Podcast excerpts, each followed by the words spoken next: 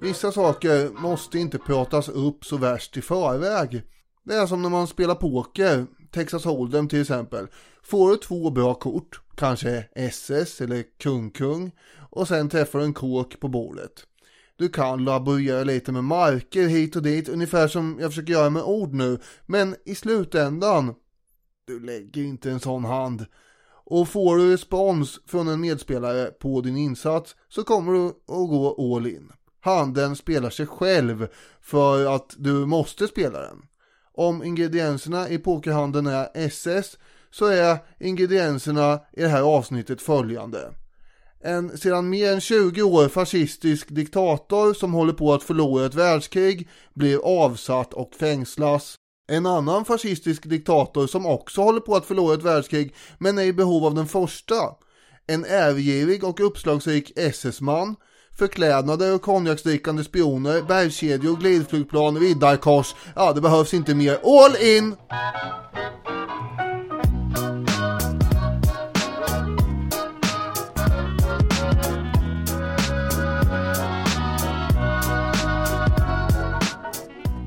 Historiepodden går all in.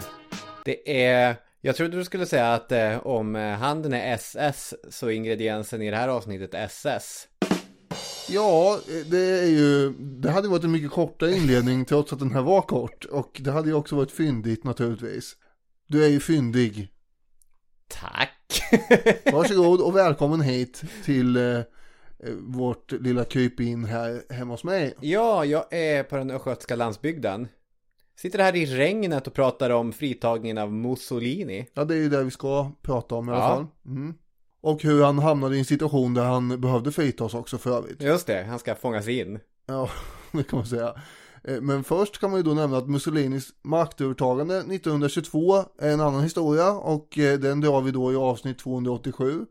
Från 1936 så börjar ju Italien och Tyskland närma sig varann. Mussolini beskrev ju relationen till Tyskland eh, som en axel, Rom-Berlin-axeln liksom kring den eh, mm. axel som andra länder som önskade fred och samarbete kunde ansluta sig till, hävdade han då. Just det, känt begrepp. Ja. Och genom olika fördrag så band sig Italien och Tyskland till varann tillsammans med Japan. Och 1940 så skrev man under den så kallade tremaktspakten. Som du märker här har jag smugit in en liten bakgrund innan bakgrunden. Ja, det märks att du är stressad över allt vi har att ta oss igenom i det här avsnittet också. Vi, vi är igång innan jag ens märkt att vi är igång. Ja men vadå, man ska hålla på där och stå och stampa i något bås i onödan. Det är väl bara att släppa loss så att säga. Tremaktspakten. Ja. Det.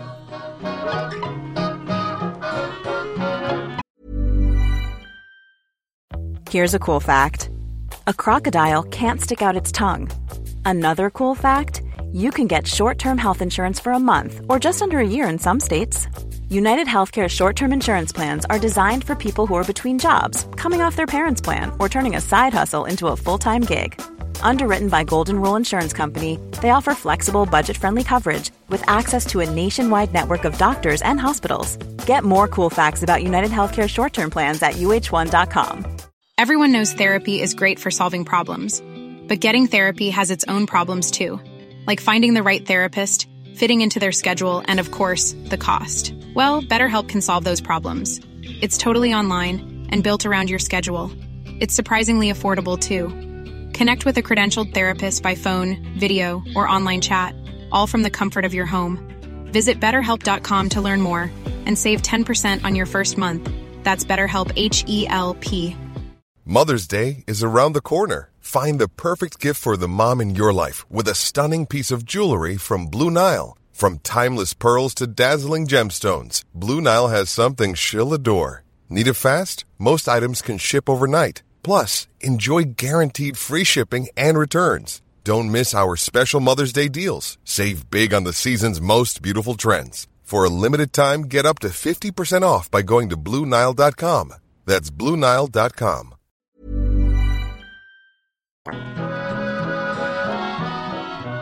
Våren och sommaren 1943, är det det vi hoppar till nu? Ja, då gick det dåligt för den här tremaktspakten kan man säga. Det här har ju blivit vår nya hemmaarena känns det som. Alla som lyssnade på sommarföljetongen eller är intresserade av den populära genren andra världskriget vet att eh, vinden har vänt. Ja, det ska väl sägas då att det finns eh, ett skäl till att det här släpps nu då också. Det är att om två dagar då, den 12 september, så är det 80 år sedan den här fritagningen ägde rum. Ja. Det är väl lite det som är anledningen också. Att det är ju en anledning. Den främsta anledningen är väl att det här är eh, kanske den sanna episod från historien som är mest som en Tarantino-film. Ja, Okej. Ja, så är vi ju. Så den aspekten ska man ju ta med sig. I alla fall, pendelns riktning har svängt. Och vi pratade i följetongen om Hitlers mående. Det var halvdant, han var isolerad, världsfrånvänd och tjackig. Ganska tjackig. Men trots det får man nog ändå säga att han mådde enormt mycket bättre än hans gamla bundsförvant Benito Mussolini. Mussolini hade ju ridit fram sedan 20-talet på en våg av pompös karskhet, eller hur? Hakan i luften, rak i ryggen. Men till skillnad från Hitler då så kände väl Mussolini på sig 1943 att man hade redan förlorat. Sjuk, modfälld och fullständigt skräckslagen kallar William Shearer den upplaga av eh, Mussolini som fanns den våren. Joakim Fest drar till med en trött och sjuk gestikulerande marionett. Det här är inte Mussolini i sina glansdagar. Nej, Och i Italien, hans Italien, förutom att de allierade var på väg att landstiga i Sicilien, vad det lider, så var det också strejker i industristäderna och eh, förtroendet för fascistregimen började svikta. Så han hade ju mycket att bekymra sig över. och hela vintern hade ju Mussolini tjatat på Hitler om att få till en separatfred med Stalin. Mm. Hur nu det skulle gå till. Eh, Och den 7 april så träffas Mussolini och Hitler i Salzburg. Mm. Och Hitler är ju, man kan säga mycket om Hitler va? Ja. Och en av de sakerna är att han var inte så lätt att vara kompis med. Nej. Det är ju, eh, han var inte en kille som man bara avbröt och sa Hör du Affe, du babblar på rätt mycket du och jag skulle gärna vilja säga något också. Sånt gör man inte, inte ens om man är Mussolini. Nej. Trots att det här är en ganska, som sagt, eh, skev upplaga av Hitler. Alltså alla upplagor av Hitler är ju skeva såklart. Men, men det här är inte Hitler i sina glansdagar heller. Men här så lyckas han dränka Mussolini i en, en flod av ord. Ja, det är exakt det William Shiver beskriver som eh, Ja, det är så William Shiver beskriver det också i Tredje rikets uppgång och fall. Det är en störtflod av ord över Mussolini och Mussolini hade ändå då bestämt sig för inför det här mötet att, att den här gången skulle han minsann åtminstone bli lyssnad till. Ja, Det blev han inte. nej.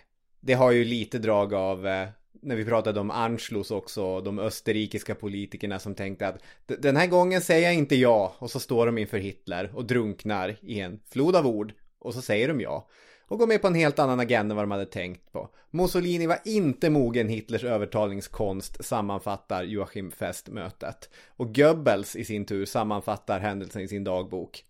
Genom en fruktansvärd kraftansträngning lyckades han, alltså Hitler, få fason på Mussolini igen. Il Duce undergick en fullständig förändring. Fyren tyckte att han vid ankomsten steg av tåget och såg ut som en bruten gammal man. När han efter fyra dagar reste tillbaka var han i stor form, redo för nya stordåd. Här eh, har eh, Goebbels och Hitler fel. Ja men han är ju lite av någon, eh, vad ska man säga, diktatorscoach här Hitler. Ja. Han håller på med peptalk. Och eh, det är samma efter 10 juli 1943 när Sicilien invaderar, alltså fastlandet står på tur. Då blir det ju ganska svårt att eh, peppa. Eh, De är inte riktigt på samma våglängd längre alls.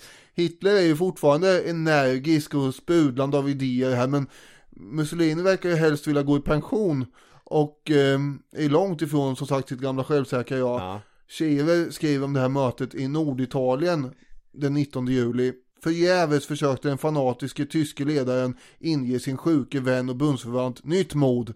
De måste, sade han, fortsätta kampen på alla fronter. Deras uppgifter kunde inte överlämnas till en annan generation. Historiens röst bjöd dem att fortsätta. Sicilien och det italienska fastlandet kunde hållas om italienarna ville kämpa. Och så lovar han då förstås en massa nya förstärkningar och någon slags ny ubåtstyp och lite sånt Ja. där. Får jag köra ett till Hitler-citat från mötet på samma, Ja. eh, i samma anda? Om någon påstår att vi kunde överlåta vår uppgift på senare generationer, då svarar jag, det stämmer inte. Ingen kan säga om kommande generationer kommer vara en generation av giganter. Tyskland behövde 30 år för att återhämta sig. Rom har aldrig rest sig igen. Detta är historiens språk. Och det här är egentligen sånt som Mussolini gillar. Romreferenser, historiens språk, det finns ett uppdrag som kallar. Men eh, det går, han är tom. Han lyssnar ju inte riktigt. Nej, han ber ju till och med tolken om att få anteckningarna sen för han har inte hängt med i alla resonemang Det, det var något om historia, jag läser det där sen. Och dessutom så i slutet av mötet så kommer ju någon in och meddelar att nu har de första flyganfallen mot Rom genomförts. Ja, Och det här är ju som någon slags mycket tråkiga nyheter. förtvivlad eh, information förstås och Mm. så. Han är ju fast här, Mussolini, med en kompis som lever i en drömvärld också. Ja, precis, för Hitler, det han eh, på sin kammare hade sagt var att Italien behövde barbariska metoder, som Sovjet 41 eller Frankrike 1917. Italienarna behövde skärpa till sig. Men eh, Det, här, det här påminner en del om när man eh, har suttit på olika möten i skolsverige och ehm, ja, ja men det är ju något Kafka-likt eh, över det här, den här situationen Mussolini är i, alltså att hans huvudstad blir sönderbombad och så sitter eh, någon där och pratar om eh, fullständigt osammanhängande och orealistiska planer som kommer att hända. Eh, och, det här påminner ju om när man då har fått höra diverse konstigheter på möten och man har själv en helt annan verklighet att hantera. Men det, så kan det ju vara.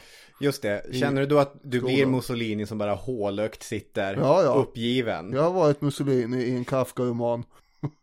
det har ju du med. Ja, Kanske. Med det sagt, jag tycker inte synd om Mussolini. Han har ju valt, här, han har valt den här ok kom- han har, kompisen det här spöknippet har han själv bundit och satt i Hitlers händer.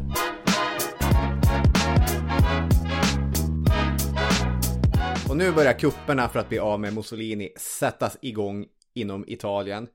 I fascistpartiet hade en trojka bestående av Dino Grandi, han var en av fascisternas viktigaste politiker, bland annat utrikesminister och Londonambassadör under sin fascistgärning. Giuseppe Bottai, utbildningsminister, redaktör för en av rörelsens viktigaste tidningar. Och han var liksom en av fascismens intellektuella fyrbåkar. Vilka är du, eh, om vi bromsar dig lite här nu. Nu har jag sagt Grandi och vad heter den andra? Mat- Giuseppe Bottai. Botai Men vi Grandi. har ju den jobbigaste i trojkan kvar. Vi har ju ett triumvirat av fascister som här gör en komplott mot Mussolini. Och det är ju att Galeazzo Ciano, Mm. utrikesminister och Mussolinis svärson också är med på det här. Ja, det här eh, gänget kommer att sätta sin plan i verket kan man säga. Och vad gör man där då? Jo, det kan man göra i Stora rådet. Mm. Och då är det ju så att det består av 28 eh, fascistiska farbröder. Och de är faktiskt bättre på att hålla möten än eh, vad den franska riksdagen var under tidig modern tid. För när Ludvig den 16 då Det var sammankallade ingen som levde. riksdagen, ja nej precis, då hade det gått 175 år sedan förra mötet. Och eh, för Stora fascistiska rådet hade det bara gått fyra år sedan förra mötet, 1939. Så eh, sen är det då, får man komma ihåg att Frankrike har funnits mycket längre än fascisterna hade haft makten i Italien, Ja. så proportionerligt blir det, ja. Ja, jag fattar. Det är ju starkt rent så här fonetiskt och varumärkesmässigt att det är det stora rådet. Det är som i Socialdemokraterna att det är det mäktiga verkställande utskottet. Att, eh, Vad heter det där? nej det heter inte det, men det, det kallas ju alltid det mäktiga verkställande utskottet. Jaha, gör det? Ja. Alltså. Samtidigt har ju då den här Grandi försökt samla stöd då för kritik mot Il Duce i det här rådet. Han gav den italienska kungen information om det här förslaget som han hade tänkt lägga på det här rådsmötet. Kungen hette Victor Emanuel den tredje. Han hade ju suttit tyst under Mussolinis era. Mm. Men egentligen var ju kungen då formellt statsöverhuvud. Alla de här tre kuppande fascisterna, de hade ju redan från början haft misstankar eller i alla fall lite ofeeling inför samarbetet med Tyskland. Så det är ju dels kanske riktat personligt mot Mussolini men det är också en förlängning av att man vill koppla sig fria från samarbetet med nazisterna. Mm, det är väldigt svårt i det här skedet då. Ja. Förstås. Men eh, nu vill de det och de här bombningsanfallen mot Rom är det som sätter saker och ting i rörelse kan man säga. Just det. Så det är både från kungens håll och från de här fascisternas håll som eh, det börjar Mm. skava runt halsen, som snaran läggs åt. Just det, han har två snaror runt Ja, halsen ja, okej, kanske. ja, mm. De här 28 fascisterna anländer till regeringsbyggnaden Palazzo Venezia. Och alla är då förstås iförda sin eh, svarta paraduniform. Och Gandhi han är också beväpnad med revolvrar och handgranater för han tänker att det här kommer spåra. Mhm. Och det är lördagen den 24 juli 1943 klockan 17 som det här mötet påbörjas. Och det kommer hålla på till efter midnatt. Mussolini han eh, blir förmodligen en smula förvånad när han omgående utsätts för obarmhärtig kritik. Det där är jag har lite svårt att få huvudet runt det. För i Joakim Fests bok som förvisso är en Hitlerbiografi Och han är ju Hitlerkännare, inte Mussolini-kännare. Men han har ju ändå baserat sin framställning på modern forskning. Han menar att Mussolini kände till de här planerna. Och att han till och med beordrade rådgivare som rådde honom att, att slå ner det här upproret, att vara tyst. Att han liksom gick villigt till sin avrättning i, i politisk mening så att säga. Medan det finns eh, annan historieskrivning som lyfter fram vilken chock det var för Mussolini när den här, ja, vad som kommer att bli en rättegång mot honom inleds. Ja, ja det här är ju svårt att veta.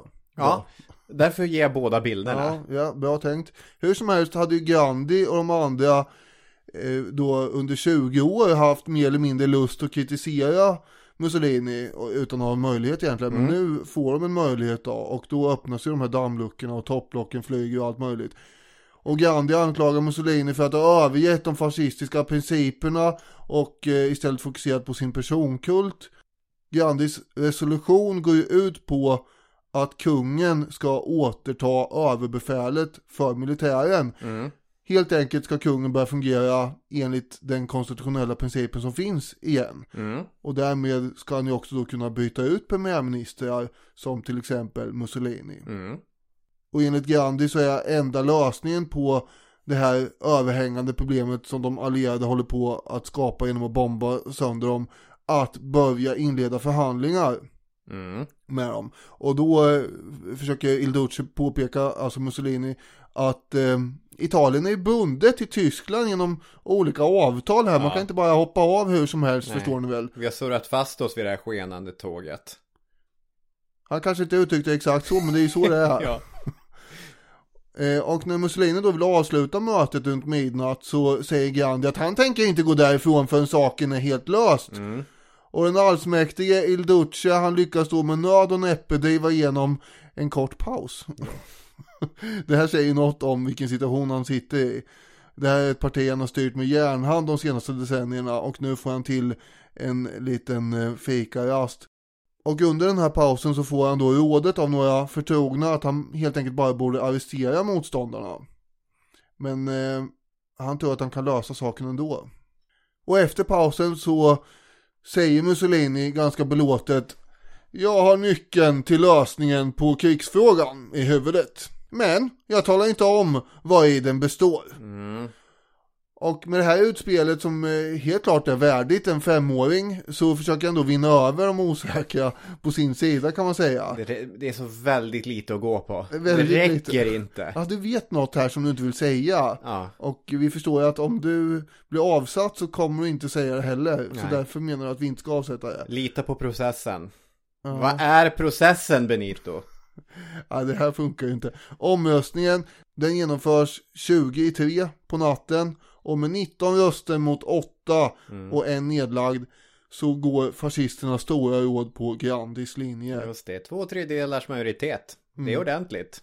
Och efter det här mötet så går ju alla som har röstat emot Mussolini väldigt snabbt under jorden, rädda för att bli gripna förstås. Ja. Så nu har ena snaran dragits åt runt Mussolinis hals, men den här andra som Victor Emanuel satt och höll i då, han hade ju också, den italienska kungen, kollat noggrant i kaffesumpen. Och tyckte även han att eh, framtiden såg ljusare ut utan eh, Mussolini. Så när Il Duce kallas till kungen 25 juli 43 så hade det, det var eftermiddag, snart skulle det vara vårkväll i Rom och då informeras han om sitt avsked. Enligt uppgift ska kungen ha sagt Min käre Duce, nu tjänar inte längre något till. Italien har brutit samman. Soldaterna vill inte längre slåss. Just nu är ni Italiens mest hatade man. Mm. Och Mussolini har ju senare sagt angående det här mötet att eh, han hyste inga som helst misstankar om vad som skulle hända. Han hade kommit dit med en bunt papper som enligt honom då skulle visa att den här omröstningen natten innan var ogiltig. Ja. Och så får han sparken. Ja, Och inte ens i sin egen version så framstår det som att Mussolini försöker bita sig fast vid makten med näbbar och klor särskilt envist. nej. Utan eh, istället för att riva upp himmel och jord i någon form av rasande storm av vrede här så säger han bara Ert beslut är ytterst allvarligt. och därmed var färdigt då. Ja, precis. Han kanske skulle ha sagt för kungen vad som var hans hemliga plan för att vända krigslyckan. Ja det kunde Det är ju där man ska spela ut det kortet. klämt fram då ja, om det nu fanns någon sån, vilket det förmodligen inte gjorde. Nej. Han stuvas in i en ambulans och körs iväg in i kvällen till okänd ort. William Shearer sammanfattar på ett så skymfligt sätt föll vår tids romerska Caesar. En krigare som skickligt hade utnyttjat sitt århundrades förvirring och förtvivlan. Men som under den pråliga ytan inte var mycket värd. Han saknade inte intelligens. Hans historiska beläsenhet var betydande. Och han trodde att han hade dragit lärdomar av den. Men när han blev diktator begick han det ödesdigra misstaget att försöka göra en krigisk imperialistisk stormakt av ett land som saknade den behövliga industripotentialen. Och vars folk var alltför klarsynt och realistiskt för att kunna fängslas av denna snedvridna ärelystnad.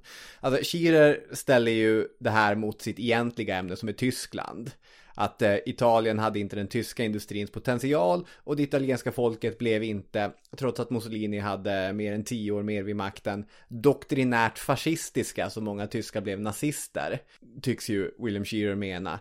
Men det var ett snöpligt slut för Ja. den här liksom mycket pompösa, teatraliska, vad ska man säga, nästan någon sorts parodi på en great man of history. Och apropå det har jag eh, fortsättning på Shiver här. Jag har ett annat citat jag vill dra. Ja, fint. Som i och för sig är i anslutning här. Vi byter citat med varandra. Ja. Inte ett enda skott avlossades, inte ens av den fascistiska milisen för att rädda den italienske diktatorn. Inte en enda röst höjdes till hans försvar. Ingen reagerade mot det förödmjukande i att han efter mötet med kungen slängdes in i en ambulans för att föras till fängelset. Fascismen bröt samman lika motståndslöst som dess grundare föll. Marskalk Badoglio bildade en opolitisk regering sammansatt av generaler och ämbetsmän. Fascistpartiet upplöstes. Fascisterna avskedades från nyckelposterna och antifascisterna släpptes ut ur fängelserna. Just det. Och härmed är det slut på akt 1 i den här berättelsen. Ja.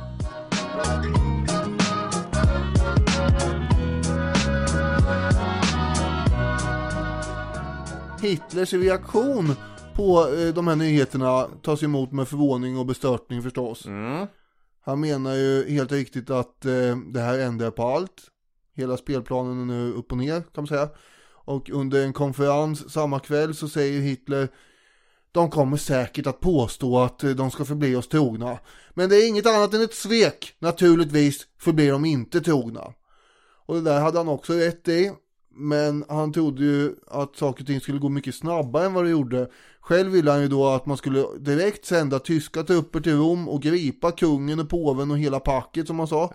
Exakt. Men eh, det där blev ju lite stoppat då av generalerna med eh, även Rommel i spetsen. Man tog det lite lugnare än vad Hitler ville. Det är ju, jag vill nästan eh, spela den teaterscenen när Hitler vänder sig till OKVs operationschef. Och så säger han Jodel, skriv ut en order. De ska rulla in i Rom med sina stormningskanoner och arrestera regeringen, kungen och, som du, och hela packet. Framförallt vill jag ha tagit kronprinsen, Keitel. Han är viktigare än gubben! Eh, Bo- Bodenschatz som var en flyggeneral. Det bästa är att de slängs in i ett flygplan och förs bort. Han, där vill han få in sin militärgren också. Ja, just det. Hitler, raka vägen in i planet och adjö med dem! Jag spelar på, det är, Ja. det är bra stämning. Bo, Bodenschatz, tappa inte bort bambinon på flygfältet. Så här liksom, de dras med ändå. Ja. Och så sen lite grann så. Fast vänta, det håller på att klappa igenom helt på östfronten. Ja. Vi, vi kanske inte. Vi kanske tar lite lugnt. Ja, precis. Sen senare på kvällen när de kommer på det här att fan Vatikanen ligger ju i Rom också. Det, det tycker jag också är, är roligt, Hitlers bravado. Jag tågar raka vägen in i Vatikanen. Tror ni verkligen att Vatikanen bekymrar mig? Vi lägger utan vidare beslag på den lilla biten. Hela den diplomatiska kåren som finns där är rena slöddret. Vi ska driva ut de svinen. Senare kan vi framföra en ursäkt. Jo, det är mycket sådana här diskussioner och resonemang om hur man ska göra nu och hur snabbt man ska gå tillväga med saker och ting. Eh, Men eh, saker och ting går ju inte så snabbt som Hitler hade befarat. Nej. Utan eh, man har lite is i magen och det var väl lika bra där ur deras perspektiv då. Men det är klart att han är ju i stunden upprörd och vill agera nu snabbt här på en gång. Mm. Och då är det andra som drar i handbromsen. Kan man säga. Hitler misstänkte ju att eh, den här Badoglio tänkte använda Mussolini som någon form av pokerbricka i eh, förhandlingar med de allierade. Och det hade också Hitler rätt i. Det var precis det de tänkte göra. Och om Italien svängde sida och de allierade plötsligt får tillträde då till Norditalien. Då blir det ju jobbigt. Då kan de angripa tyskarna på östfronten i ryggen och de kan ju angripa själva Tyskland också. Så det är ett allvarligt läge och man behöver eh, vara beredd här så att inte framförallt Norditalien faller i händerna på de allierade. Ja. Än så länge har det här avsnittet varit hyfsat typiskt andra världskriget historia. Kanske lite färre landstigningar och sånt än, än vad man tänker sig. Men lite kupper och, och lite fascister och liknande. Men här tar ju avsnittet en vändning och går från att vara mer typiskt andra världskrig till som jag var inne på en Tarantino-film. Och då är det ju plats på scen för en skrävlare, en äventyrare och en SS-man. Otto Skorseny. Otto Skorseny. Ja. Ja, det där är ju knepigt med det här uttalet, Skorsen nu. Han var ju själv... Det var viktigt för honom att det blev rätt. Han var ganska kitslig själv med det. Men eh, han eh, får stå ut med att vi uttalar som vi känner för. Skortseni. Skortseni. Mm. Skortseni, tror jag. Ja, ja. Skitsamma, han är död och var en eh, rätt bedrövlig SS-man. Nej, han var ju en alldeles utmärkt SS-man. Ja, förvisso. 1943 är han 35 år. Mm. Han kommer från Österrike. Mm. Gått med i nazistpartiet 1930. Mm. Och gått med i SS 1939. Mhm. Han har deltagit i strider både i Frankrike, eh, på Balkan och på östfronten. Egentligen är han utbildad civilingenjör men numera är han någon form av eh, uppslagsrik agent kan man säga Ja. inom SS. Och när jag var i tonåren, den här fasen som jag hade då som alla förstås går igenom när man bekantar sig med alla andra världskrigets generaler och nazister genom att titta på bilder. Ja, du säger alla. Ja, det har väl alla en sån fas förmodar jag. Ja. Eller? Ka- kanske. Vissa. Då i alla fall så fanns det ju inte någon nazist som var lika magnetisk som Otto Skorzeny. Nej. Ja men, ja, förutom möjligen då Reinhard Heydrich. Men Heydrich han var ju ungefär i samma ålder då, fyra år äldre än Skorzeny. Men han var ju då ståtlig, välkammad och polerad. Ja. Han var ju som en vandrande reklampelare för den nazistiska ideologin Heydrich. Okej. Och på de här fotona så är han ju, de har ju någon slags idolbilder i färg hade de, de här nazisterna på sig själva. Och på de fotona så framgår det då att Skorzeny är ju något annat än Heydrich. Ja, han är en Tarantino-karaktär. Ja, han är på andra skala, ja det är väl samma skala kanske men på andra sidan. Heydrich ser ut som att han kan ge sig ut på en ballettscen när som helst eller sätta sig ner och dricka te med pensionärer. Eh, Samtidigt som man anar ett djupt mörker under fasaden hos honom. Skorzeny har ju ingen fasad. Hans utseende är ju rena råmaterialet. Vad du ser är vad du får liksom. Han har ett brunt, vågigt, halvflottigt hår som är bakåtkammat. Ingen prydligt blond balsamerad snedbena som på Heidrich här inte. Och under Skorsenys näsa så finns det en liten fjunig mustasch. Och de gånger han ler så ser det mer ut som ett varvgrin, ungefär lika trevligt som Hannibal Lecters leende. När Heidrich ler så gör han ju det hjärtligt så det bara strålar om hela honom. Skor... Sällan man hör så här många komplimanger till Heidrich. Ja men han, han, som jag sa, han är ju en reklampelare. Men sen har han ju ett mörker under också. det är Eh, men Scorsens hud istället, den ser ju väldigt härjad ut. Och framförallt så är det ju då det mest karaktäristiska av allt. Som på något sätt säger hur han har levt sitt liv. Det är det här stora ärret. Ja. Hur fick han det? Som går över hela vänstra ansiktshalvan. Ja, det är ju resultatet från en fäktningstävling på 20-talet. Just det, sabeldueller. Som eh, alla har haft på tiden förstås. Ja, det jag tänkte på är så här, mina kompisar i 20-årsåldern som satt och spelade Magic the Gathering. på, på, det, var, det är också ett sätt att du... Vissa spelar Magic the Gathering, fantasy-kortspelet. Eh, vissa utkämpar sabeldueller. Just det. Det är Ja. bara olika Så är det sätt att vara ung 20-åring.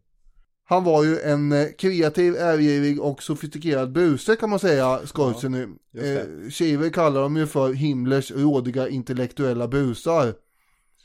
Och ehm, där har vi honom, alltså han är ju som sagt eh, någon form av råmaterial till skillnad då från Heidrich som är så himla mycket mer polerad. Mm.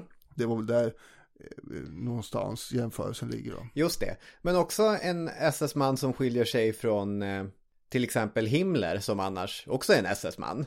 Ja, I att han är mer av en sjörövare i någon slags film. ja, ja verkligen. Inte den här eh, pseudointellektuella, kalla töntsadisterna som många av SS-ledarna kunde framstå som.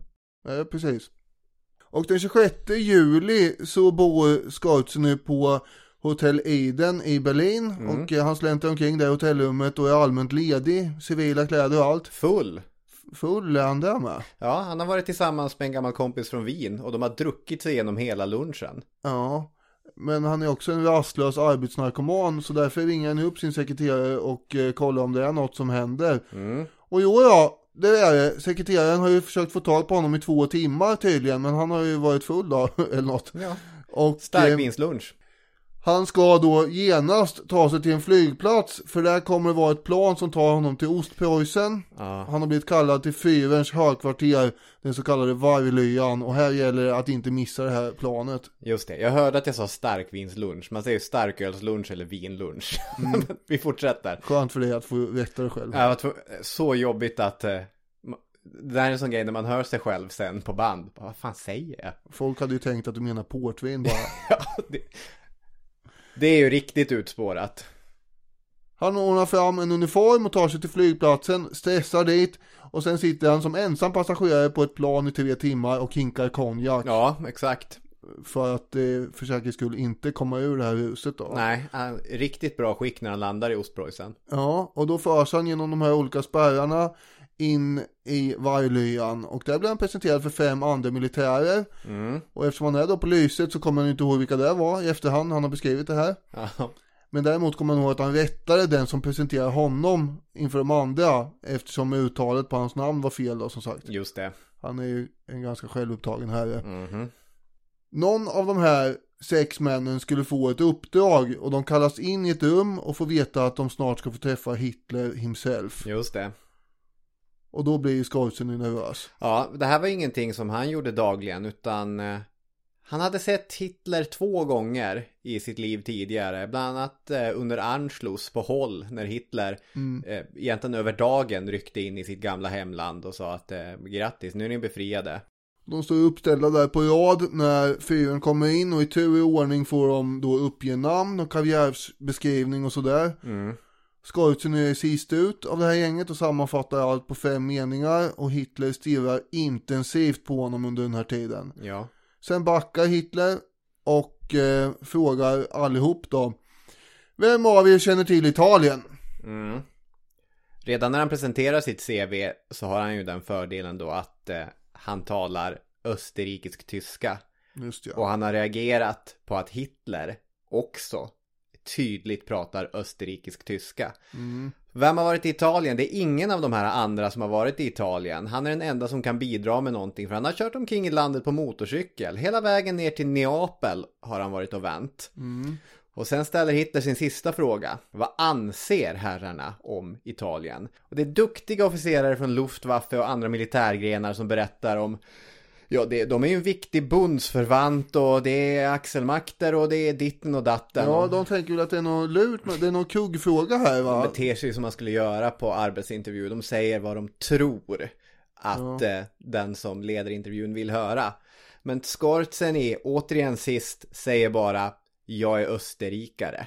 Ja, och i det svaret ligger ju otroligt mycket. Ja. För som österrikare är man ingen fan så att säga av Italien som har Nej. gått in och tagit över Sydtyrolen. Här är det arvsfiendeskapet som fläks upp. Så egentligen, och det här vet ju Hitler om, Mm. så egentligen är det ju som att de pratar med varandra på ett, eh, någon form av eh, kodspråk här, när han säger att han är österrikare, den korta meningen.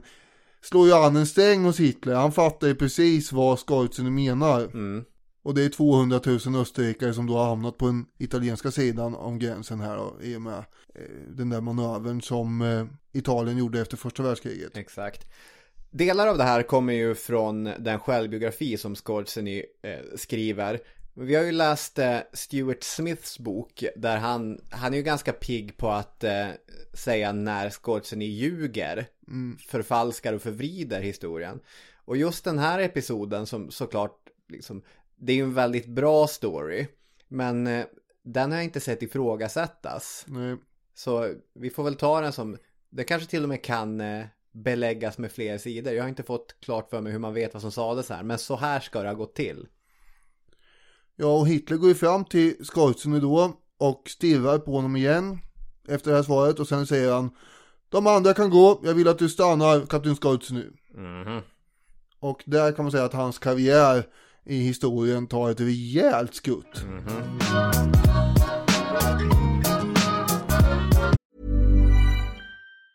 Hey, I'm Ryan Reynolds. Recently, I asked Mint Mobile's legal team if big wireless companies are allowed to raise prices due to inflation. They said yes. And then when I asked if raising prices technically violates those onerous two year contracts, they said, What the f are you talking about, you insane Hollywood ass? F- So to recap, we're cutting the price of Mint Unlimited from $30 a month to just $15 a month. Give it a try at mintmobile.com slash switch. $45 upfront for three months plus taxes and fees. Promo rate for new customers for limited time. Unlimited more than 40 gigabytes per month. Slows. Full terms at mintmobile.com. Everyone knows therapy is great for solving problems, but getting therapy has its own problems too, like finding the right therapist, fitting into their schedule, and of course, the cost. Well, BetterHelp can solve those problems. It's totally online and built around your schedule. It's surprisingly affordable too. Connect with a credentialed therapist by phone, video, or online chat, all from the comfort of your home. Visit betterhelp.com to learn more and save 10% on your first month. That's BetterHelp, H E L P. Hiring for your small business? If you're not looking for professionals on LinkedIn, you're looking in the wrong place. That's like looking for your car keys in a fish tank.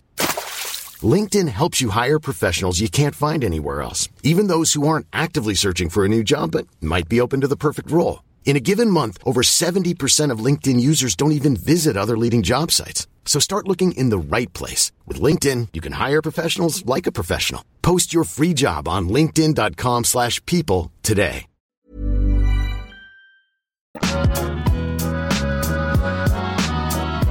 Hitler förklarar att han vill rädda Mussolini från hans fångenskap. Och det finns en, eh, ja det finns någon vag idé om att frita honom som går under namnet Operation Ek. Mm. Ska jag berätta alla operationer som Hitler hade skrivit ner den 27 juli? Det, är, det kommer gå snabbt, de är fyra stycken, men jag har sammanfattat de här. Il Duce, Operation Ek eller Operation Eiche. Vi ska ockupera Italien, det var Operation Schwarz. Vi ska arrestera Badoglio, Victor Emanuel och vem som helst annars som man behöver haffa för att åter få en fascistisk regering på plats. Det var Operation Student. Och dessutom hade man Operation Axe som avsåg att sänka eller beslagta den italienska flottan. Just det här att ockupera Italien och få koll på flottan kom att slås samman som en större operation, Axeln kallad. Mm. Ja, alltså det är ju bara fyra personer till förutom Skorzen som får veta alla detaljer och exakt vad den här operationen kommer att handla om. Och de ska ju också planera den själva här vartefter, försöka hitta Mussolini och en massa sådana här saker. Skorzen blir ju Hitlers direktkontakt i det här gänget. Och den ansvarige för operationen kommer vara Luftwaffe-generalen Karl Student. Och direkt efter det här mötet med Hitler så får ju Skorzen också träffa Student. Och han beskrev Skorzen som en citat ung man med många ljusa idéer. Mm. Just det, Student var 53 år gammal, rundlagd och jovial.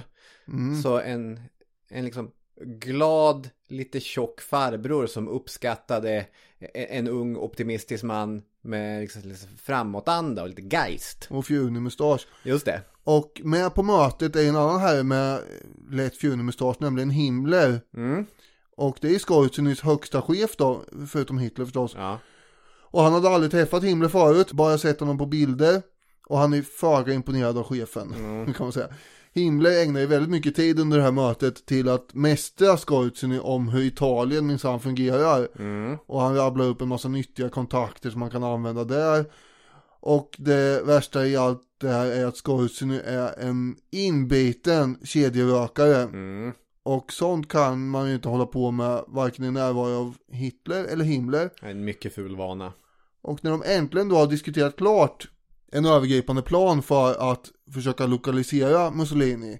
Då störtar ju Skorzenny ut ur det här mötet för att ringa och dela ut order till sina SS-män.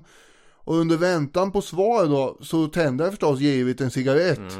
Och då kommer ju den här stroppige och präktige Himmler ut ur mötesrummet och ser det här och eh, går i bananas. Han är han är annars ganska lam men här blir han ju ursinnig när han får se Skorzenny röka.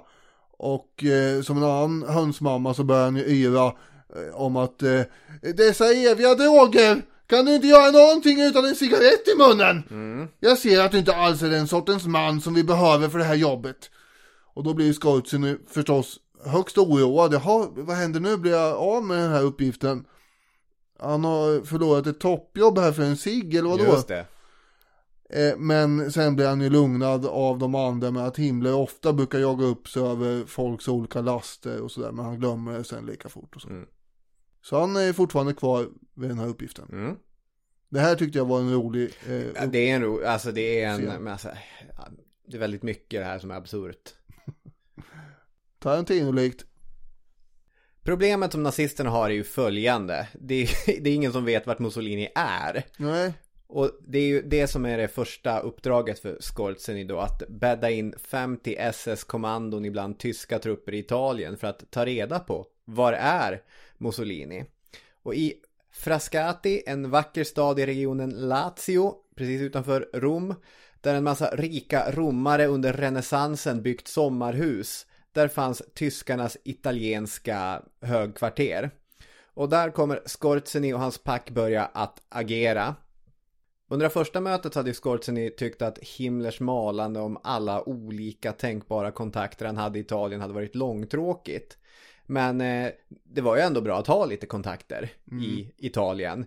Eugen Dollman, en SS-officer med bra kontakter i den italienska eliten, skulle börja ge ledtrådar. Och så hade man Herbert Kappler, en polisattaché, som också skulle komma med viktiga ledtrådar. ja den här Kappler är väl väldigt bra att ha ja. Mm.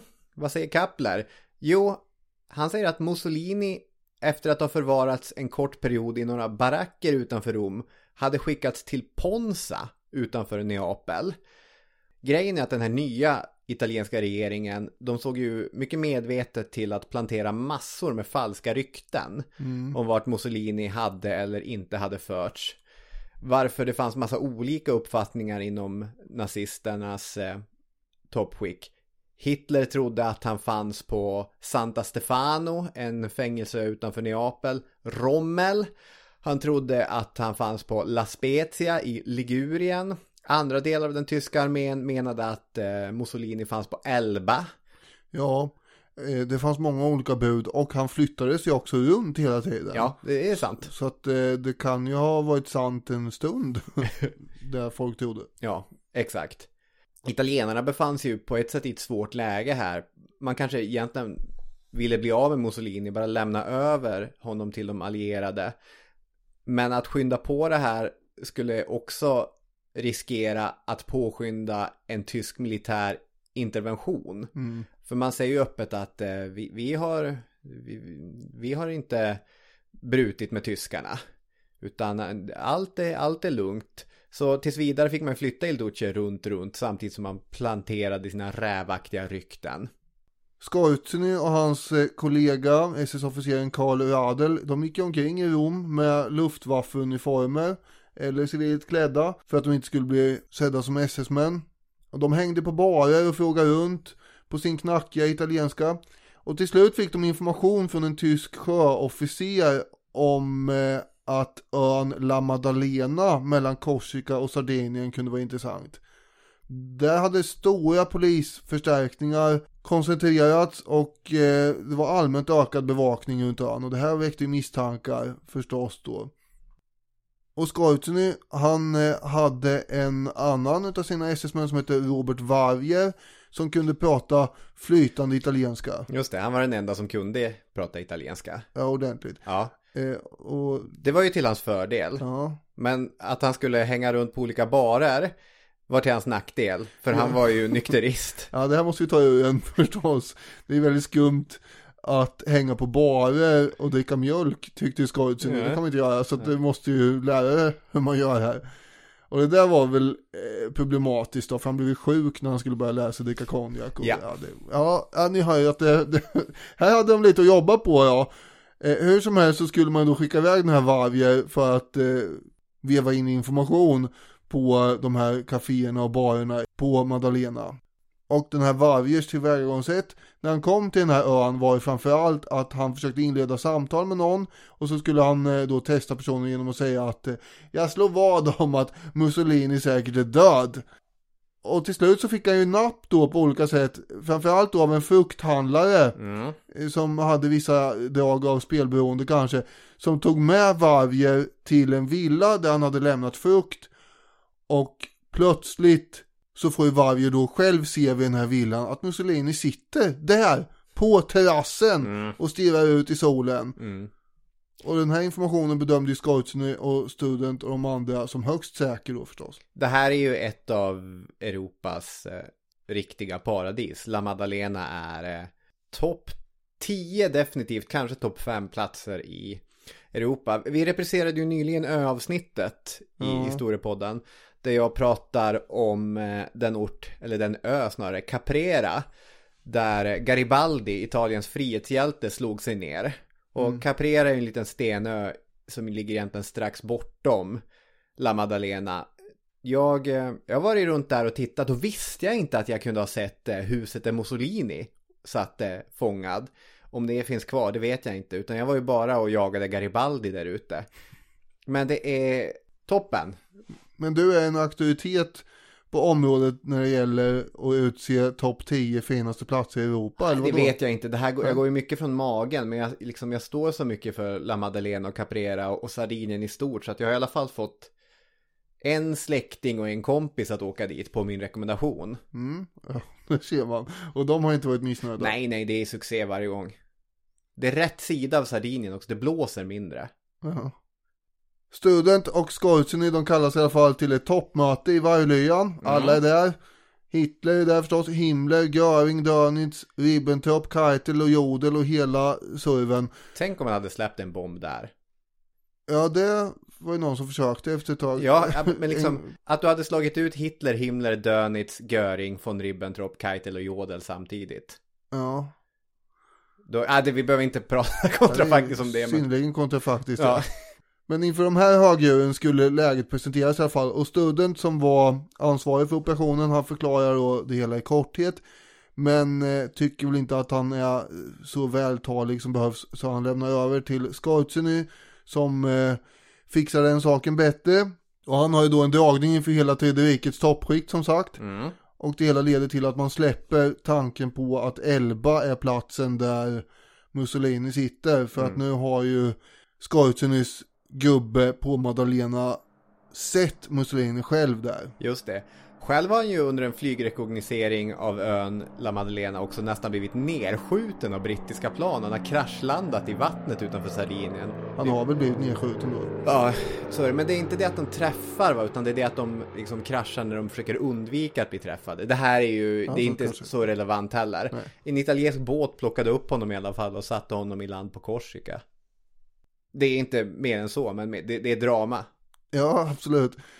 Eh, det var ett drama jag tänkte att vi skulle hoppa över. Men det är klart det ska in här i eh, Tarantino-situationerna. Exakt. Precis då när man har fått koll på Mussolinis position dock så förflyttas han ju igen Ja. förstås. Det är ju irriterande och det enda man vet nu är att, eh, ja via nykteristen Varje då som har pratat med en polis, att Mussolini har flyttats till Braccianosjön. Mhm. Vilket då är en vulkansjö en bit norr om Rom. 4,6 stjärnor på Google. Ja, det är högt. Ja, förtjusande. Sen tog det ett tag innan något nytt spår dök upp. Men den 5 september hade tidigare nämnde Kappler som då är polisattaché på tyska ambassaden lyckats komma över ett meddelande till den italienska polischefen då. eh, Där det stod att säkerhetsåtgärder runt Gran Sasso var färdiga. Och Gran Sasso det var ett berg som är en del av den högsta toppen i bergskedjan Apenninerna. 4,8 på Google. Alltså. Jaha. Mm. Ja, det är högre än 4,6. Ja, och det är också den högsta toppen av Appenninerna. Det kanske du sa, jag var upptagen med att googla. Jaha, du googlade nu? Du hade inte kollat upp det Jag innan? blev inspirerad av, av Ja. ditt...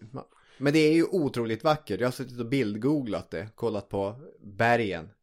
2000 meter över havet. Mm. Och där finns då ett hotellkomplex för skidturism och det går bara att ta sig dit via linbana förstås. Mm.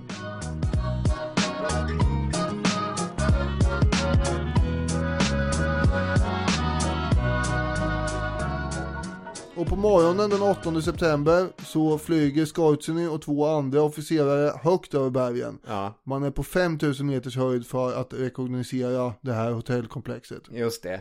Avsnittet har ju kränkt i genren några gånger. Just den här episoden tycker jag är mindre Tarantino och mer någon slags Leslie Nielsen-komedi eller någonting. Är det, vad är det för någon då? Är det de här nakna, pistol, nakna grejerna? Nakna Exakt, Airplane och Nakna Pistolen och, och så. Ja, okej. Du vet, eh, en drummel som inte kan någonting och faller och ska... Nu ska vi fota här. Ja, fast det är ju inte det. Ja, okej, jag fattar. Men den funkar ju inte kameran helt enkelt. Den här eh, dyra spionkameran, den funkar ju inte. Nej. Men det är ingen fara, menar eh, Scorzeny. Jag kan bara slå ett hål här i kapellet på planet och sticka ut en vanlig kamera och smälla av några bilder. Ja, det- är en jävla skillnad på, på skärpa och användningsbarhet. Och det är därför de börjar bråka också om eh, behovet av det här. Det är ju lika meningslöst som att inte ta en bild alls tycker de andra. Men eh, ja, hur som helst så tog han några bilder med sin vanliga kamera. Det här är ju ganska typiskt för vem Scorzeny är också. Att Ja. han låter inte någonting så fånigt som att den kameran man behöver för att göra det man är där att göra Nej. inte fungerar. Nej, han är en optimist, det får man ju ge. Ja. Och han landar alltid på fötterna. Det är ju någonting som hela hans liv, eh, så att säga, skvallrar om. Ja, när man hade landat så nåddes man av nyheten att det tyska fotolabbet eh, hade bombats sönder samma dag. Så istället får man ta sina suddiga bilder på en eh, liten alptopp och eh, framkalla dem i ett amatörlabb i närheten där. Så att det, ja, det är ett hyfsat framgångsrikt uppdrag hittills. Ja, det är det där. Man får ju fram jättedåliga bilder på eh, det här hotellkomplexet. Fast när man tittar på de här dåliga bilderna, finns där inte en liten, liten sluttande äng framför hotellet? Ja, det är det han, han tycker sig se här, Skortseny. En liten fläck som mycket väl kan vara en sluttande äng. Det skulle kunna vara det. Där kan man kanske landa. Samma kväll, den 8 september, meddelar de allierade att det råder vapenstillestånd mellan Italien och de allierade. Mhm. Nu kan Mussolini alltså då överlämnas till de allierade när som helst. Just det, den informationen nådde Hitler via BBCs sändning. Ja, Ja, nu är det bråttom för tyskarna att dra igång Operation Axeln längre. Nu när Italien inte var en allierad så behövde man ju säkra så stora delar av landet som möjligt. Ja alltså de tyska trupperna i Italien är nu egentligen i en riktigt utsatt situation här. Men Eisenhower och de allierade använder ju inte sitt herravälde varken över luften eller havet för att slå till särskilt snabbt. Nej. Det går långsamt för dem. De försöker heller inte använda de italienska trupperna i Italien. Det fanns ju ändå fem italienska divisioner runt Rom. Eh, Eh, men man gör inte det, man använder inte dem, man gör ingenting egentligen eh, snabbt utan istället slår ju då tyskarna till och man har ju då förutsett att Italien förr eller senare ska avfalla så att man var ju lite på tårna här va. Och italienska trupper kapitulerar utan strid, överlämnar sina vapen och den här generalfältmarskalken Albert Kesseling är den som blir ansvarig för de tyska trupperna i Italien, eller han är det. Och han eh, hotar ju snabbt med att flygbomba Rom, varpå kungen och Badoglio flyr huvudstaden båda två. Och tyskarna kan ta över Rom och upprätta en försvarslinje söder om stan. Och allt det här är ju eh, en mycket bättre utveckling än vad Hitler hade befarat Ja, gud, ja. tidigare. Och den 11 september så ger Student order till en major Harald Mors om att han ska börja planera fritagningen av Mussolini som ska genomföras nästa dag redan. Och den här Mors, han eh, pratar ju förstås med ett gäng andra människor om den här planeringssituationen men Skortsinen ska inte ha varit inblandad i själva planeringen. Ja, det beror på vem man frågar. Ja, frågar man honom så är det ju han som håller i allt i princip, men Ja. det är vi ju inte. Nej, det är inte. Eh, utan han blir ju däremot upplyst senare på kvällen förstås om eh, vad som ska hända när det redan är färdigplanerat. Han eh, är ju ändå Hitlers så att säga utsände i det här sammanhanget så att han måste bli upplyst och det blir han ju. Och då har man kommit fram till att landa med fallskärmar, det utesluter vi.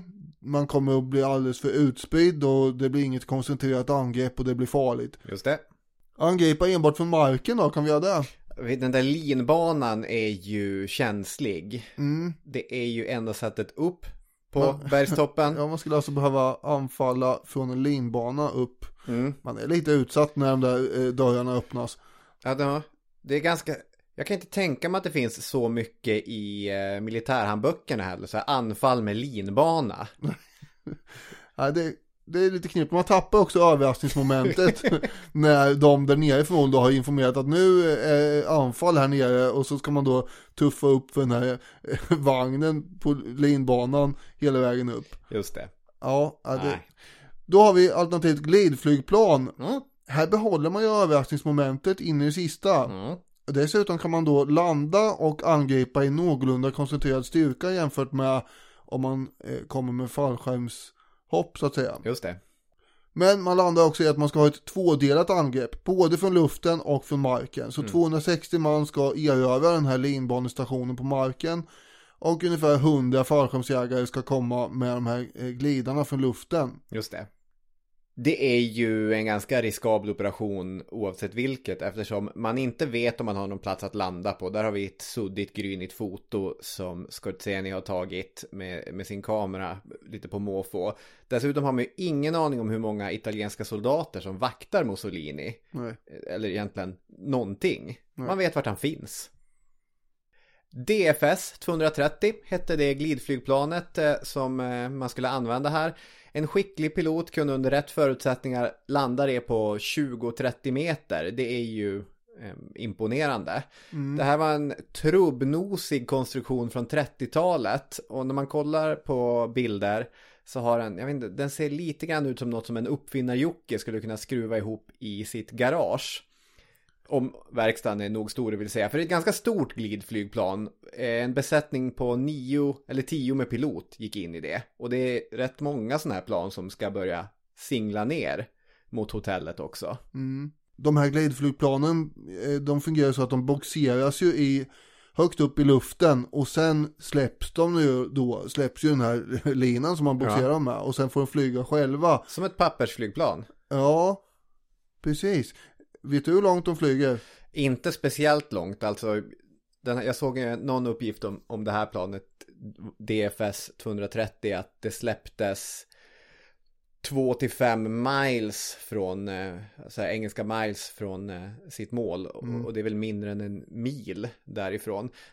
Jag har fina barndomsminnen från eh, glidflygplan som vi var ofta i Älvsbyn och hälsade på släkt och där fanns en aktiv glidflygplansklubb. Så att eh, man kunde ligga där på gräset och helt plötsligt kom ett helt tyst plan glidande. Mäktig grej. Ja, det förstår jag.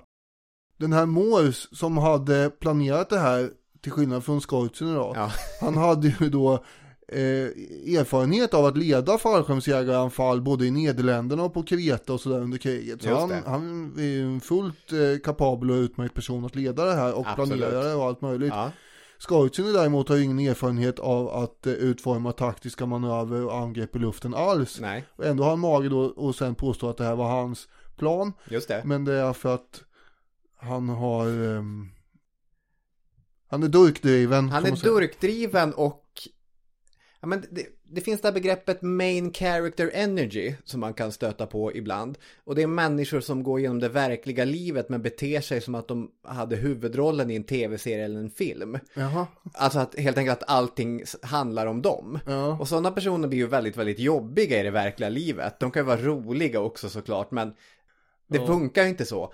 Men Scorsese har extremt stark main character energy och det är lite grann som att verkligheten också erkänner det.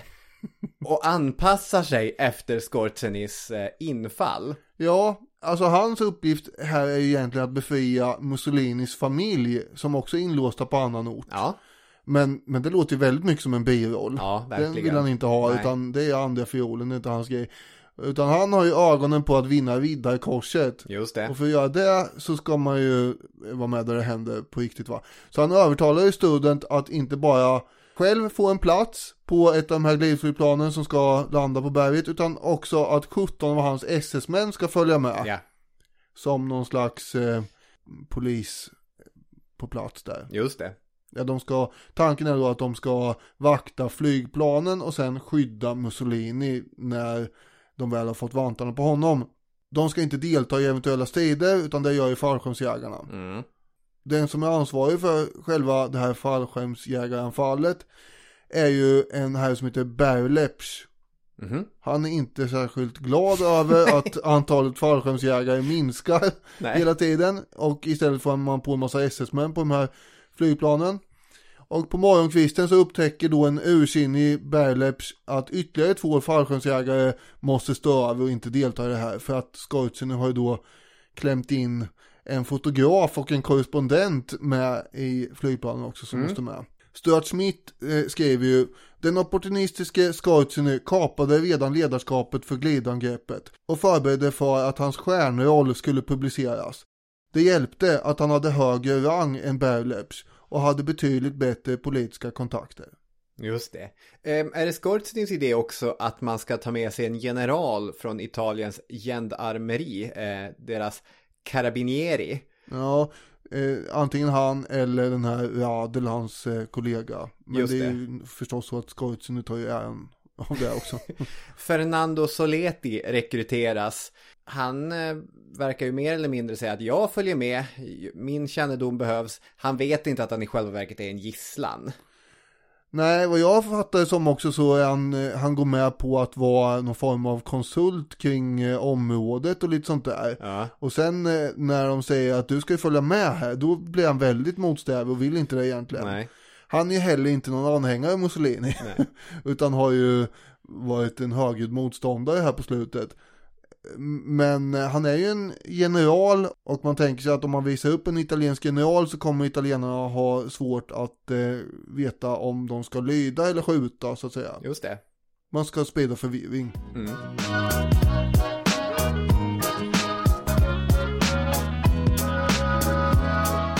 Klockan hade blivit 13.00 den 12 september 1943 när operationen officiellt sattes igång.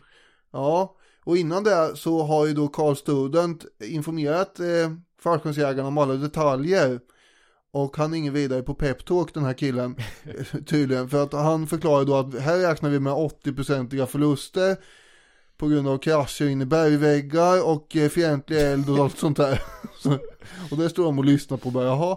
Och de mest erfarna fallskärmsjägarna de finns i de tre främsta glidflygplanen då. Ja. Är tanken. Och de ska landa först här va. När man också har den här bilden av när de briefas inför operationen, då ska man komma ihåg att där går Scorsese och visar upp sitt foto som han har tagit.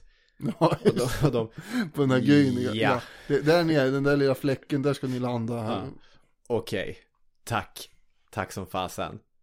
I det fjärde och femte planet som flyger iväg sitter Skorzen och SS-männen. Så de ska komma eh, lite senare då. Mm. Efter att de andra har landat. Ja, när Mussolini sitter- kanske är fritagen och det behövs den här polisiära närvaron. Du och sitter och är. nickar här bara och bara. Ja men det är ju för här kommer ju hans main character energy in och bara att Nej men nu gör vi så att eh, förhållandena och vindarna gör att de här första planen de tar sig inte fram, utan de måste ju vända om, cirkulera.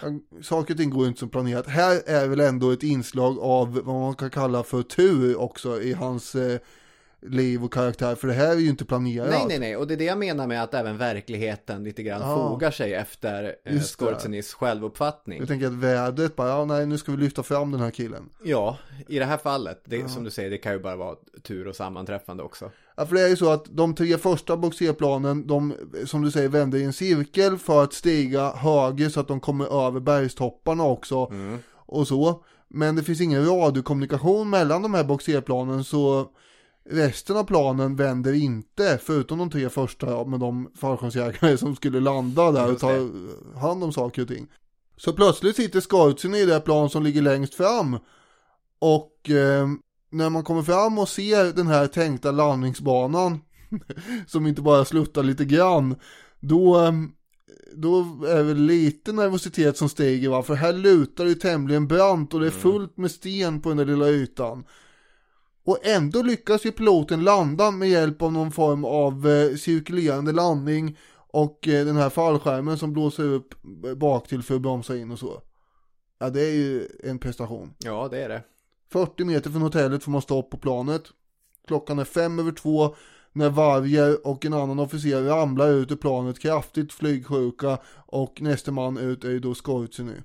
Det är en stor förvirring som råder här. Piloten har ju vittnat om att eh, redan när man kommer ungefär 150 meter från hotellet så börjar han säger att det är som myror som kommer ut från myrstacken. Det är massa förvirrade italienska soldater, beväpnade, men som bara står där och stirrar. De vet inte, är det tyskarna eller är det de allierade eller liksom vad är det som händer? Vilka är det som kommer? Vad ska vi göra? Ja, det här är inget skolboksanfall direkt, Nej. utan det är mer som en fars som eh, Smith skriver. Men det som behövs är improvisation och är något Skorzen är bra på så är det ju det. Det är inte hans sämsta sida i alla Nej. fall. Han har ju då redan innan de har lyft, han har ju präntat in i sina soldater att ni ska inte öppna eld om det inte är absolut nödvändigt. Framgången hänger ju på att det inte blir eldstrider här utan det är ju överraskning som är grejen. Han har ju till exempel eh, läst på eh, om en situation i Nordafrika där brittiska eh, glidflygare eller om det var fallskärmsjägare hade landat på en liknande situation då där de hade hamnat i eldstrid och alla blev ihjälskjutna. Just det. Eh, Så att eh, det ska man ju försöka undvika. Och Scorzini och några till springer då upp mot hotellet där de möter någon italienare och så skriker de upp med händerna. Eh, Och varje gång de träffar på någon och skriker det så lyckas det ju. De bara oj vad hände och så upp med händerna. De har den där italienska generalen med sig också va? Ja just det. Som säger skjut inte! Nej skjut inte.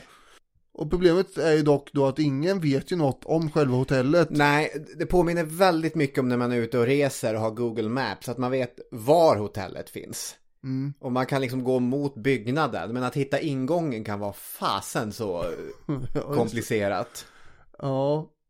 Och under tiden som de springer runt det här hotellet och letar efter ingången så landar ju då andra glidflygplan in mot hotellet här. Någon eh, mer eller mindre kraschlandar och Skorzen han smyger runt de här hotellhörnen och är plötsligt på framsidan. Och där ser han ju en flintskallig gubbe hänga ut genom fönstret som han känner igen. Ja. Mussolini är hittad. Mm. Och de italienska vakterna, de är ju, eh, kan vi avslöja, ungefär 120 stycken. Men det visste ju inte tyskarna. Nej. Och den italienska bevakningen av Mussolini är ju uppdelad kan man säga på civil polis och militär polis. Och eh, chefen för den civila polisen förut, han ligger och sover här nu. Och, och lite sånt där. Så att det är väldigt, eh, de är inte förberedda helt och hållet Nej. kan man säga. Det är lunchvilan där då. För det är mitt på ljusa dagen. Men sen har vi då chefen för militärpolisen som heter Fajola. Mm. Och han rusar ju in då i Mussolinis rum och skriker Stäng fönstret och rör er inte! För sista gången under kriget så vaknar någonting dådkraftigt hos Benito Mussolini. För han sticker ut sitt huvud och vrålar på italienska att Ser ni inte? Där finns en italiensk general ibland dem! Skjut inte! Skjut inte! Nej. Och det har ju soldaterna och skjuter inte då förstås. Nej. De, de ser ju också förstås. Och lite grann tar de order från sin fånge. Ja, Vilket är märkligt. Det gör de ju faktiskt. Ja men det blir ju förvirrat här för det är ju så att det är en italiensk general där. Ja, och det deras tidigare ledare står där uppe och skriker att man inte ska skjuta. Ja. Vad gör man då? Och det är ju obehagligt med massa tyska fallskärmsjägare som kommer kutan Ja, det är det ju. Nej, man gör ingenting. Nej, man gör ingenting. Skorteni, han kan springa upp där. Det är på första våningen va, som Mussolini. Ja, först kommer ju in i entrén va? Ja. Och här är ju då fallskärms... Det är så hus funkar. Ja, exakt. Det är ju en entré först. Eh, och där avväpnar jag några sådana här karabinjärer som det heter. Ja. De flesta har ju försvunnit in på sina rum redan när de såg tyskarna komma. Däremot har ju man då barrikaderat någon eh, dörr med möbler och eh, där måste man ju då försöka eh, kravla sig förbi och upp och igenom och allt möjligt. Så det här är ändå mindre problem än vad man kanske hade föreställt sig. Att vi kan behöva gå över en fåtölj som ligger i vägen. Ja men lite grann är, är det ju som att Skorzen nu är eh, Super Mario som är i självande slutet av sista banan. Och han studsar upp för trappan för att rädda sin prinsessa. Enligt egen utsago så tar han ju tre trappsteg per älgkliv upp här. Och utan att ha en aning om vilken dörr han borde öppna så bara väker han upp första bästa dörr. Och där bakom står ju då Bowser och prinsessan eh, alias Fajola och Mussolini. Just det. Är, är Mussolini Bowser? Nej, han är ju den som ska bli räddad. Han är prinsessan, Ja, han- fattar du väl? Okej, han, är, han är Princess Toadstool. Och Fayola är ju Bowser. Ja. Och, Men eh, han skjuter inte eld som Bowser hade gjort. Nej, men han håller ju en pistol va? Ja. Och eh, Kommer Bowser skjuta eld på mig? han blir i och för sig väldigt överrumplad då. Och Ja. det blir ingen dramatisk slutstid. Utan Bowser ger ju upp här. Eller ja, Fayola för att tala klarspråk. Ger ju upp och blir uteskorterad ur rummet. Och Skortsuni, han informerar ju då triumferande Mussolini att eh, Duce, fyren har skickat mig för att frita dig. Just det. Mussolini tittar på honom och säger Jag visste att min vän Adolf Hitler inte skulle överge mig. Ja, Påstås det. Påstås det. Och därefter blir det då skratt och skoj nere i hotellet och eh, börjar ju snabbt dela ut eh, hotellets vin till både karabinjärer och tyskar och alla möjliga. För nu ska det skålas Just det. för den som befriade Mussolini. Ja. det vill säga han själv. Just det. Ja, just det, så kanske vi ska skåla för Mussolini med. 12 minuter hade det tagit för honom och hans mannar att få ut Mussolini. Inget vapen hade behövt avfyras. Enda skottet som hade smält av hade skett så av misstag när en av, eh, när en av soldaterna klev ur glidflygplanet. Däremot nere vid linbanan hade det blivit skottlossning och två italienska vakter hade skjutits. Men det visste man ingenting om uppe vid hotellet för radiokontakten var nämligen död. Ja, just det. Det här är ju ett problem eftersom planen hade varit att vi får loss Mussolini, eventuellt inne vid Skåla. Sen sätter vi honom i linbanan så vi har säkrat. Skickar ner honom och där kan man ta honom till ett eh, flygfält i närheten och flyga iväg med honom. Ja. Men det går ju inte det här. Nej, man vet inte vem som kontrollerar linbanan. Jag tror att visst man kanske eventuellt tänkte att man skulle hinna skåla men någonting man var tvungen att hinna med det var ju eh, foto opportunity. Just det, det är därför man har med det folket. Just det, 40 minuter läggs ju på eh, de här muntra scenerna att man ska eh, ta massa bilder och hålla på. Sen kommer det här huvudbryt in i situationen, hur tar vi oss härifrån det här Ja. berget nu? Så är det. Och plan B då är att det finns ett litet eh, storkplan som surrar runt bergstoppen. Namnet eller smeknamnet kom av att eh, det här planet hade långa landningsställ, vilket eh, gav intrycket av en stork som flög liksom raka ben ner sådär. Och storken, det var ett sambandsflygplan som eh, gjorde en sak remarkabelt bra. Det behövdes mycket kort sträcka för att starta och landa med ett sånt här plan. Mm. Var det känt för sina utmärkta passagerarutrymmen då? Nej, det fanns ett. Det fanns ett. Eh, En pilot och en passagerare gick in. Att flyga fler än så i planet det var dumdristigt och obekvämt. Men återigen så kommer Skorzenis main character energy in igen. För när planet väl har landat så insisterar han på att han ska följa med för att kunna leverera Mussolini till Hitler. Han hotar piloter och alla andra som har invändningar att om någonting går fel då är det du som är ansvarig för det här. Jag ska vara vid Mussolinis sida. Ja men han har ju ögonen på bollen här, eller man ska säga. Han tänker absolut inte släppa den här eh, prispokalen och prinsessan och allt vad det är eh, ur sikte. För att han behöver ju vara med när Mussolini levereras. Eh, död eller levande nästan. Ja. Och det hade ju kunnat bli död också. Det är det Ja, som verkligen. är grejen. För här liksom, Mussolini som själv är pilot, han är inte heller speciellt pigg på den här idén att uh, Scorsese ska... Ska, ska du sitta här? Ja, Jag klämmer in mig i hatthyllan här, det är inga problem. Jag tar ingen plats, jag är en liten nätt figur. Det är ju också när de väl då lyckas skumpa iväg på den här kraftigt sluttande eh, ängen som det inte är för det är ju stenar överallt. Och sen åker de liksom över kanten. De som står där och tittar på det här, de ser bara hur planet dyker rakt ner, bort förbi över Det var kanten. det sista vi såg av dem. så jävla absurt ju. Och sen då som i någon slags eh, film så ser man ändå långt där borta hur ett plan kämpar och stiger sig upp över den här berghorisonten. Piloten dyker för han behöver få farten för att ta sig upp sen. Ja herregud. Ja. De skulle ju aldrig förstås erkänna det, någon av dem, varken Mussolini eller Scorzini. Men de lär ha suttit med hjärtat i halsgropen där och trott att det här var deras sista stund. Det kan man nog anta. Ja. Men turen var på Scorzinis sida igen. Och hans gambling att riskera både sitt eget och Mussolinis liv för sin egen karriärs skull har ju då lyckats och gått i lås. Mm. Och han kommer att bli väldigt hyllad i all tänkbar propaganda. Han kommer överösas med tillönskningar och bli, eh, inte bara rikskändis, för han får ju sitt riddarkors, utan han kommer också att bli utnämnd som eh, Europas farligaste man, jag tror det är av Churchill. Ja. Det är såklart svårt att eh, mäta vem som är Europas farligaste man, men jag tror inte att det är Scorzini. Ja, men han var inte missnöjd med den nomineringen i alla fall. Nej, Han tyckte precis. att det hade en fin klang. Ja, många böcker om Scorzini heter Europas farligaste man. Ja. SS ser ju också till att få ut så mycket som möjligt av det här äventyret. För det är deras gubbe som har haft ett finger med i spelet här. Ja, Göring lyckas också karva hem lite poäng på det hela eftersom flygvapnet har ju varit med på någon hörn. just det.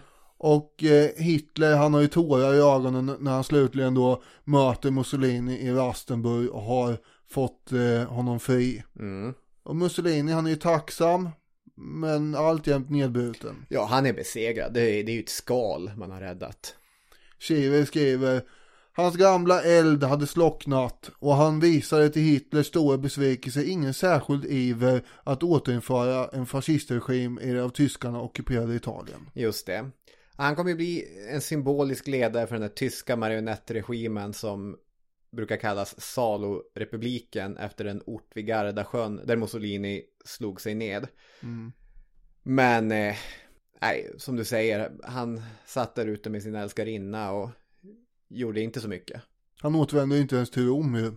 Tyskarna lyckades ju bygga upp en försvarslinje, Gustavlinjen kallad, nordväst om Italien och den höll man i sju månader fram till maj 1944. Tids nog skulle de allierade forcera den här, de skulle inta Rom. Men situationen hade ju också inneburit att eh, starka partisangrupper hade börjat formeras i Salorepubliken. Och det är ju de som i maj 45 kommer att avrätta Mussolini, hänga upp honom på en bensinstation. Mm. En berättelse som vi säkert kommer komma att återvända till i framtiden. Ja, andra berättelser som man skulle kunna eventuellt eh, lite grann eh, återvända till någon gång det är ju Scorzynys eh, övriga liv. Det här är hans mest kända stund Ja. kanske. Men han har ju ett par minst spektakulära operationer till i sig. Han kidnappar bland annat den ungerske statschefens son 1944 Just för det. att pressa fram eh, rätt utfall ur sitt perspektiv. Och eh, sen har vi spektakulära scener när han leder en förvirringsoperation mot de allierade 1944 där man eh, klär ut sig i amerikanska uniformer och så vidare. Och det här leder bland annat till då att man sprider också desinformation om att Eisenhower ska mördas. Och, och det blir faktiskt ganska stor uppståndelse på eh, den eh, allierade sidan i Frankrike där man då börjar misstänka alla sina egna för att de egentligen är utklädda tyskar och sånt där. Och det blir ett jädra meckande vid olika spärrar där alla som inte direkt kan bevisa att de är amerikan riskerar att bli fängslad. Alltså, jag tror det var general Bradley som inte kunde svara rätt på någon baseballfråga blev fängslad temporärt och sådana där saker. Så att det var, det var, han lyckades ju med det där och det var också det han sen blev åtalad för att ha eh, begått krigsbrott i form av eh, felaktiga uniformer eller så, det får man inte utge sig för att vara. Men sen visade det sig att det hade amerikanerna också gjort någon gång. och då det. föll det där åtalet lite grann. Och så lyckades han också rymma ifrån sin fångenskap just genom att några av hans gamla SS-polare hade klätt ut sig till amerikanska soldater efter kriget och eh, lurade de andra amerikanerna då att de, han skulle förflyttas. Så hipp som happ så var han fri och flydde till Argentina där han också under en period blev eh, säkerhetsrådgivare åt Juan Perón och eh, en period var han underrättelserådgivare åt Nasser i Egypten. Mm. Och eh, han var ju nazist i och för sig ända till slutet men eh, han var ju mer pragmatisk opportunist än han var nazist så han blev ju också temporär agent åt israeliska Mossad av alla grupper för att eh, komma bort från den här listan över eftersökta nazister.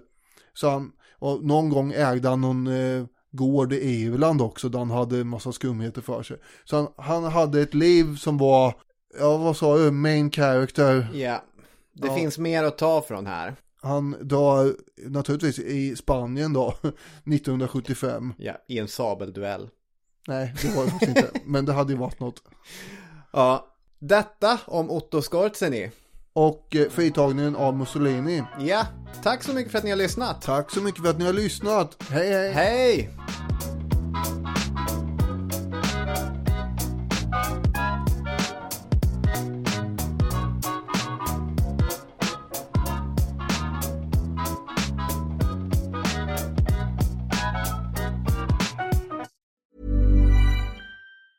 Planning for your next trip?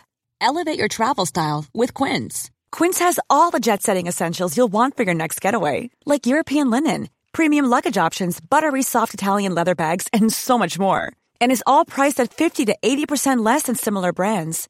Plus, Quince only works with factories that use safe and ethical manufacturing practices. Pack your bags with high-quality essentials you'll be wearing for vacations to come with Quince. Go to quince.com slash pack for free shipping and 365-day returns. Planning for your next trip? Elevate your travel style with Quince. Quince has all the jet-setting essentials you'll want for your next getaway, like European linen, premium luggage options, buttery soft Italian leather bags, and so much more. And is all priced at 50 to 80% less than similar brands. Plus, Quince only works with factories that use safe and ethical manufacturing practices. Pack your bags with high-quality essentials you'll be wearing for vacations to come with Quince. Go to quince.com slash pack for free shipping and 365-day returns.